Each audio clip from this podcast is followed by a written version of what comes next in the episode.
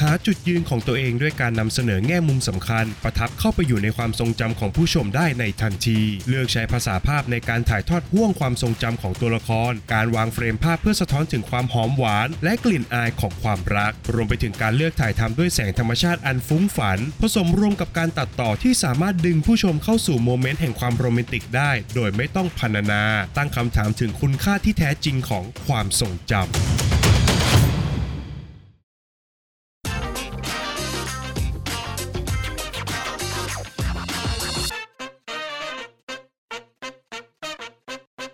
สวัสดีครับ ยินดีต้อนรับเข้าสู่ฟิเมนรีวิวนะครับ และภาพยนตร์ที่เราจะนำมารีวิวกันในวันนี้ก็คือ Even if this love disappears tonight คืนฝันก่อนฉันลืมเธอ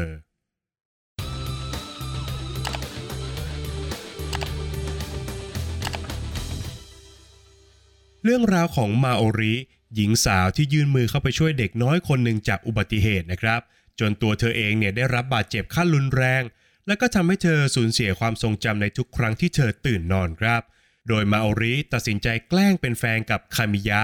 เด็กหนุ่มผู้เสียสละในการช่วยเพื่อนร่วมชั้น ด้วยการสารภาพรักกับมาโอริ ความสัมพันธ์ของทั้งคู่นั้นก่อตัวแล้วก็พัฒนาขึ้นอย่างช้าๆนะครับ โดยที่คามิยะไม่รู้เลยครับว่ามาโอรินั้น ลืมทุกเรื่องราวของเขาในทุกเช้าที่เธอตื่นนอนครับ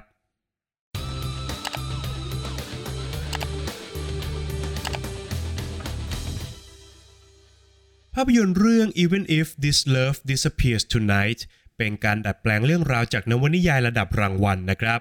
ซึ่งหากว่ากันตามตรงแล้วเนี่ยโครงเรื่องหลักของภาพยนตร์ก็ไม่ได้มีจุดขายอยู่ที่ความสดใหม่นะครับ เรื่องราวของความสัมพันธ์ของหนุ่มสาว ซึ่งมีใครคนใดคนหนึ่งเนี่ยประสบอุบัติเหตุจนความจำเสื่อม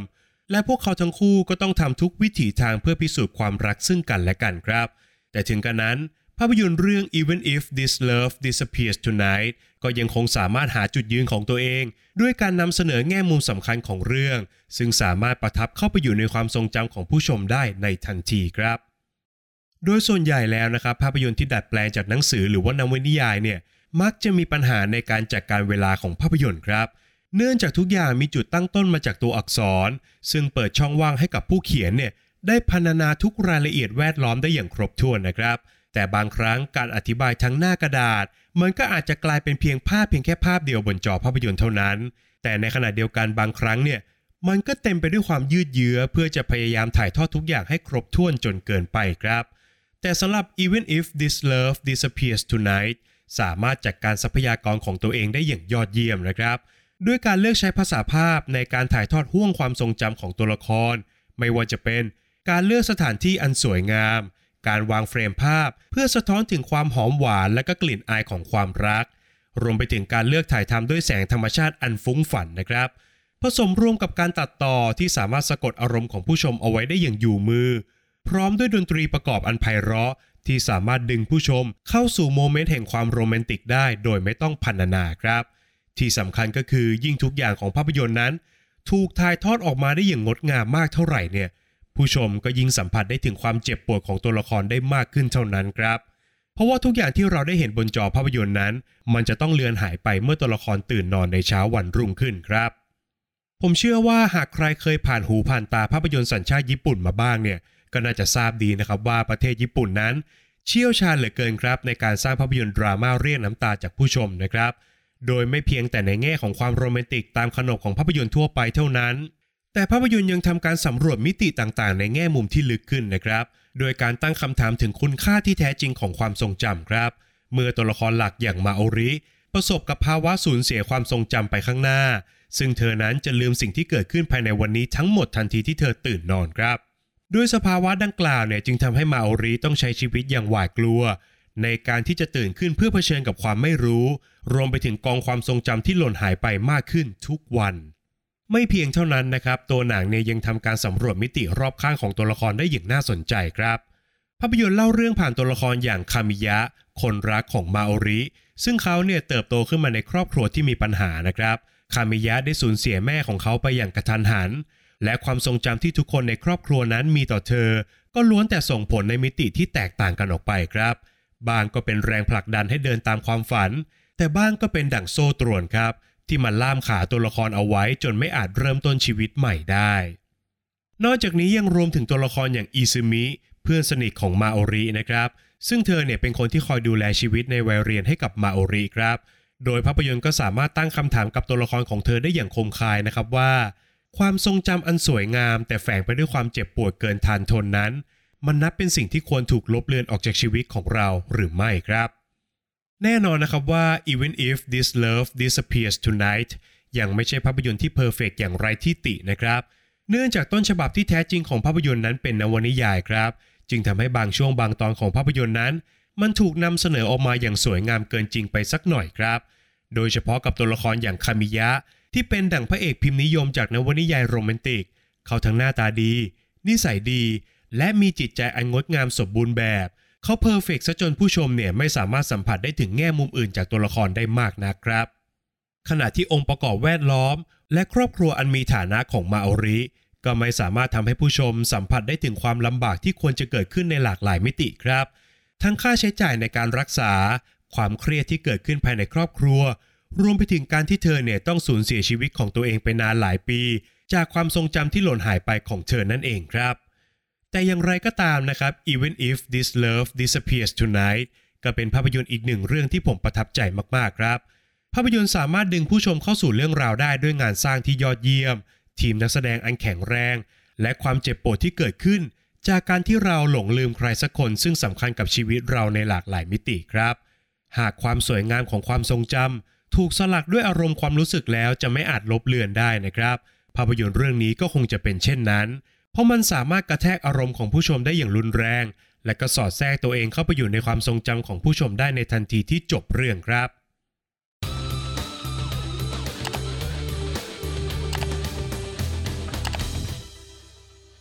ประเด็นตกผลึกจากภาพยนตร์เรื่อง Even If This Love Disappears Tonight ที่ผมจะชวนผู้ฟังทุกท่านมาคุยกันในวันนี้ก็คือ การบันทึกความทรงจำที่ดีที่สุดให้กับตัวเองในทุกวัน เรื่องราวหลักของภาพยนตร์นั้นถูกเล่าผ่านตัวละครอย่างมาโอริ หญิงสาวที่สูญเสียความทรงจำในทุกครั้งที่เธอเข้านอนนะครับ โดยมาโอริเริ่มพัฒนาความสัมพันธ์กับคามิยะ เด็กหนุ่มที่เฝ้ามองคนรอบตัวเนี่ยได้รับผลกระทบจากความทรงจำอันสวยงามอย่างแตกต่างกันออกไปครับในยะสำคัญที่ตัวหนังต้องการจะบอกก็คือ ความทรงจำนั้นมันเป็นรากฐานของการใช้ชีวิตไปข้างหน้านะครับ ซึ่งเราจะสามารถเดินไปข้างหน้าอย่างมั่นคง หรือว่าจมปลักอยู่กับความเจ็บปวดในอดีต มันก็ขึ้นอยู่กับมุมมองที่เราเนี่ยมีต่อความทรงจำนั่นเองครับ ตัวหนังเริ่มต้นด้วยการโยนคำถามใส่คู่พระนางนะครับว่า ความทรงจำและอารมณ์ความรู้สึกนั้น มันเป็นสิ่งที่เกี่ยวข้องกันหรือไม่ครับ และมนุษย์จะสามารถมีความรักได้หรือไม่ หากพวกเขาไม่มีความทรงจำใด ๆ ต่อกันเลยครับ มาโอรีต้องตื่นขึ้นมาทุกเช้าด้วยความหวาดกลัวและก็ความสับสนนะครับเเนื่องจากเธอไม่สามารถจำเหตุการณ์ที่เกิดขึ้นในเมื่อวานนี้ได้เลย แต่การที่เธอนั้นได้ใช้ชีวิตระหว่างวันร่วมกับคามิยะ มันก็ทำให้เธอได้สะสมมวลอารมณ์ที่เขาส่งมอบให้ ซึ่งความรู้สึกของเธอเนี่ยก็ได้เพิ่มพูนขึ้นครับ ส่วนทางกับความทรงจำที่หายไปในทุกครั้งที่เธอหลับตา โดยคามิยะเชื่อครับว่าความทรงจำของมาอรินั้นไม่ได้หายไปโดยสมบูรณ์ครับ แต่มันจะถูกบันทึกเอาไว้ในส่วนใดส่วนหนึ่งในตัวเธอและเขาก็เลือกจะใช้ความรู้สึกนั้นเป็นดั่งกุญแจสำคัญ ในการที่จะดึงโมเมนต์เหล่านั้นกลับมาหามาโอริครับ แต่อย่างที่กล่าวไว้ข้างต้นนะครับว่า บางครั้งภาพอันสวยงามในความทรงจำมันก็เป็นเหมือนกับดักที่คอยฉุดรั้งเราจากอนาคตครับ ภาพยนตร์พาผู้ชมไปสำรวจปัญหาครอบครัวของคามิยะ ซึ่งพวกเขาสูญเสียแม่และก็ภรรยาอันเป็นที่รักไปอย่างกระทันหันนะครับนั่นจึงทำให้พ่อของคามิยะนั้นจมอยู่กับอดีตอันหอมหวาน และไม่สามารถสลัดภาพของวันวานของเขาและก็ภรรยาได้ครับ โดยเฉพาะอย่างยิ่งเมื่อเขาเนี่ยเคยให้คำมั่นสัญญากับเธอเอาไว้ครับว่า เขาจะเขียนนวนิยายเล่มหนึ่งให้กับเธอได้อ่าน แต่หลังจากที่เขาเนี่ยได้เสียภรรยาไปนะครับพ่อของคามิยะก็ไม่สามารถเขียนนวนิยายได้อีกต่อไปครับ สิ่งสำคัญที่ภาพยนตร์ต้องการจะนำเสนอก็คือ ไม่ว่าความทรงจำของเราทุกคนนั้นจะสวยงามหรือว่าน่าเจ็บปวดขนาดไหน แต่ทุกอย่างในความทรงจำนั้นคืออดีตครับ และปัจจุบันที่กำลังดำเนินไปอยู่นั้น มันก็เป็นดั่งแป้นพิมพ์แห่งการสร้างความทรงจำครับ ต่อให้เราเลือกจะทำร้ายตัวเอง ด้วยการจมอยู่กับอดีตอันสวยงามก็ตามนะครับ แต่การทำร้ายตัวเองของเรานั้น มันกลับเป็นการสร้างความทรงจำอันเลวร้ายให้กับผู้อื่นด้วยเช่นกันครับ ดังนั้น การสร้างความทรงจำที่ดีในวันนี้ มันอาจจะไม่ใช่เพียงแค่การทำวันนี้ให้ดีที่สุดเท่านั้นนะครับ แต่มันยังเป็นการจารึกอารมณ์ความรู้สึกของเราลงไปในโมเมนต์เหล่านั้น และทำให้เรายังคงดื่มด่ำกับความงดงามในชีวิตได้ ในทุกครั้งที่เรามองย้อนกลับไป ฝากไว้ให้คิดกันนะครับ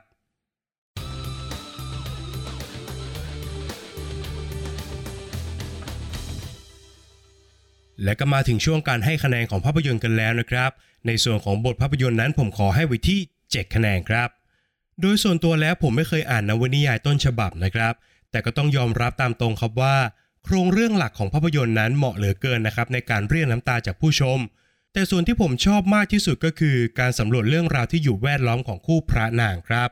ทั้งในแง่ของมิตรภาพ ครอบครัว รวมไปถึงการตั้งคำถามถึงความทรงจำได้อย่างน่าสนใจมากๆครับ ในส่วนของงานสร้างนะครับ ผมขอให้ไว้ที่8คะแนนครับ งาน production ของภาพยนตร์นั้นเป็นส่วนสำคัญในการสร้างสรรค์เรื่องราวครับ โดยเฉพาะกับการถ่ายทอดความรู้สึกของตัวละคร จากตัวหนังสือของต้นฉบับ ซึ่งเป็นนวนิยายเนี่ย ให้มันออกมาเป็นภาพที่เต็มไปด้วยความสวยงาม และก็อัดแน่นไปด้วยมวลอารมณ์ครับ ซึ่งยิ่งภาพในเรื่องนั้นสวยงามมากเท่าไหร่ มันก็ยิ่งทำให้ผู้ชมเนี่ยเจ็บปวดไปกับเรื่องราวมากขึ้นเท่านั้นนะครับ เนื่องจากความสวยงามทั้งหมดนั้นเป็นดั่งความทรงจำของตัวละคร ที่จะต้องถูกลบเลือนหายไปเมื่อถึงเช้าวันรุ่งขึ้นครับ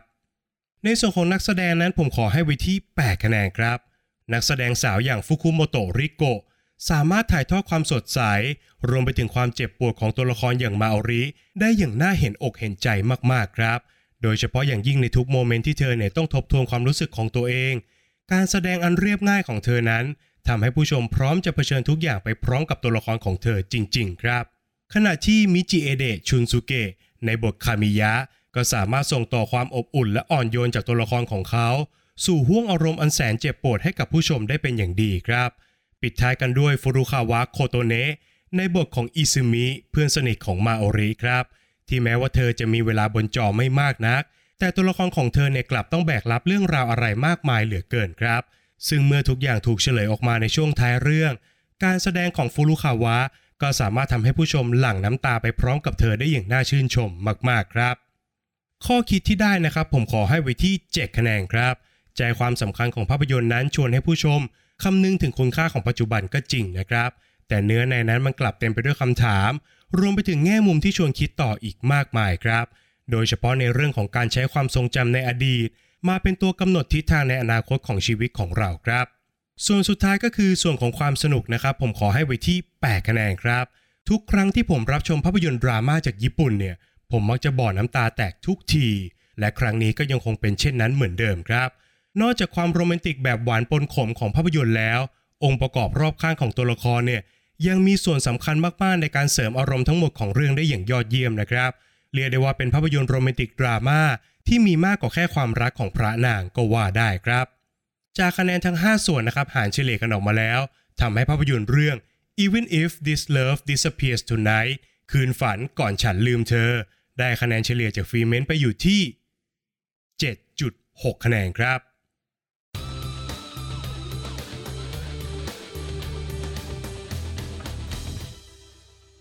และนี่ก็คือทั้งหมดของฟรีเมนรีวิวในวันนี้สำหรับภาพยนตร์เรื่อง Even if this love disappears tonight นะครับ ก่อนจากกันไปครับอย่าลืมกดไลค์กด subscribe แล้วกดกระดิ่งแจ้งเตือนให้กับฟรีเมนในทุกช่องทางด้วยนะครับ ไม่ว่าจะเป็น Facebook Apple Podcast Spotify YouTube Channel b l o g d i t รวมไปถึง TikTok ด้วยนะครับ นอกจากนี้ทุกท่านเนี่ยยังสามารถเข้ามาพูดคุยกับฟรีเมนได้ในกลุ่ม Open Chat ทางไลน์ครับ ทุกท่านสามารถ search คำว่าฟรีเมนแล้วกดจอยกันเข้ามาได้เลยนะครับ และหากใครต้องการจะสนับสนุนฟิเมนนะครับ ทุกท่านสามารถกดปุ่ม Super Thanks บน YouTube ได้เลยครับ หากใครชื่นชอบคลิปรีวิวหรือว่าคลิปต่างๆของฟิเมนเนี่ยอย่าลืมกด Super Thanks เพื่อเป็นกำลังใจให้กันด้วยนะครับใน EP หน้าฟิเมนจะนำเสนอคอนเทนต์อะไรนั้นต้องคอยติดตามกันด้วยนะครับสำหรับวันนี้ฟิเมนขอลาไปก่อน สวัสดีครับ